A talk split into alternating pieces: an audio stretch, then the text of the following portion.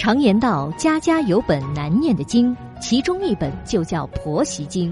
婆媳该怎样建立信任关系？老公又该扮演什么角色？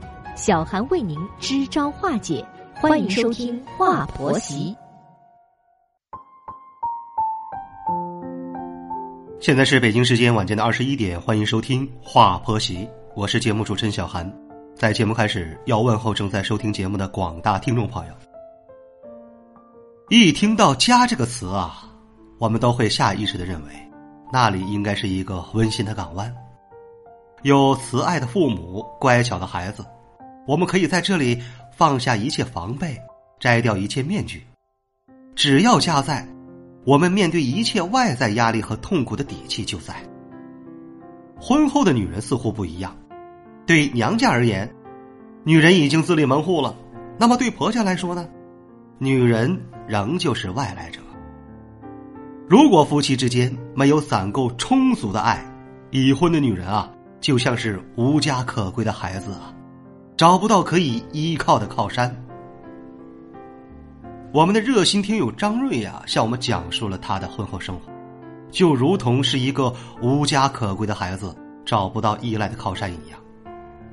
张瑞呢，有一个一岁多大的孩子，非常可爱。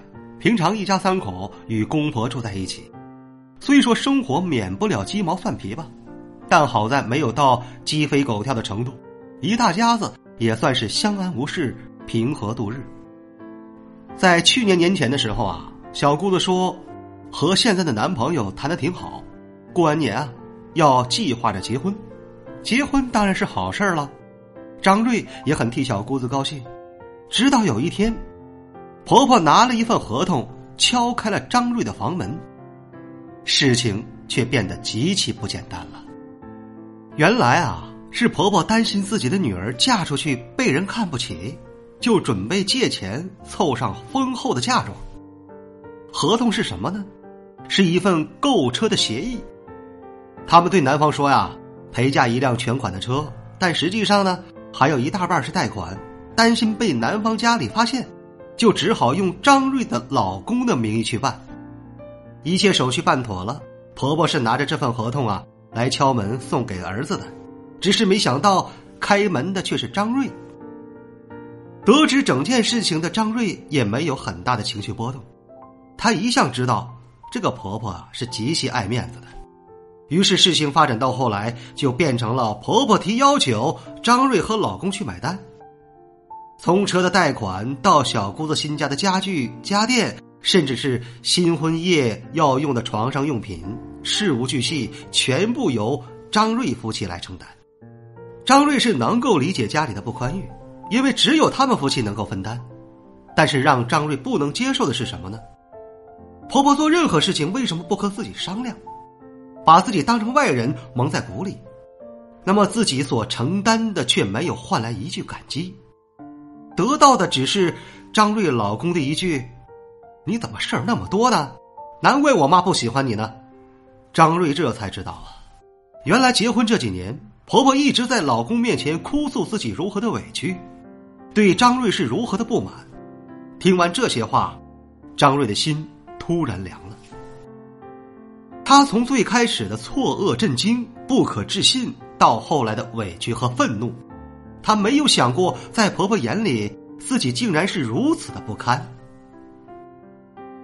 多年前呢，在张瑞结婚的时候啊，考虑到老公家里刚装修房子，经济压力很大，张瑞却选择了倒贴出价，从主动压低彩礼钱，退掉酒店，换成村里的流水席，到最后自己带过去十几万的家电，二十万的存款。还要再加上一辆代步车，这些种种在张瑞看来，都是自己为爱付出的象征。可是得到的是什么呢？但是对婆婆来说，自己要嫁女儿了，如果大儿媳不出钱，那就是不孝顺、不懂事。思来想去啊，张瑞决定和婆婆要正面交锋，好好的谈一谈了。晚上，张瑞敲开了婆婆的房门。看见来的是张瑞，婆婆态度是极为不好。什么事儿啊？大黑天的，不能白天说吗？张瑞显然已经做好了充足的心理建设，他回答说：“啊，是小姑子的事儿。”听到“小姑子”三个字，这婆婆瞬间来了精神，急忙说：“我告诉你啊，她可是你小姑子，你要多多帮衬呐。”张瑞拿出包里的钱，递给了婆婆说：“钱我可以给，但是话要说清楚。第一，我知道你对我有很多的不满，但是呢。”你背着我告诉我老公，除了破坏我们夫妻关系之外，没有任何的意义。第二，以现在的经济情况来看，搬出去不太现实，所以呢，我们还会相处几十年。但是你和你儿子都有吵架的时候，我们有点摩擦也太正常了。但是我希望遇到什么问题，你能够与我直接的沟通，这样才能解决问题。第三，感谢您。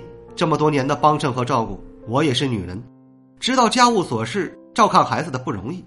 以后该孝顺的，我们还会孝顺的，一样都不会少。听完张瑞的话，婆婆的脸是红一阵白一阵，肉眼可见的情绪复杂。但是张瑞也没有过多的停留，说完之后，又说了一句晚安，便回到了自己的房间。通过张瑞的案例告诉我们什么呢？人性啊，人性永远经不起考验。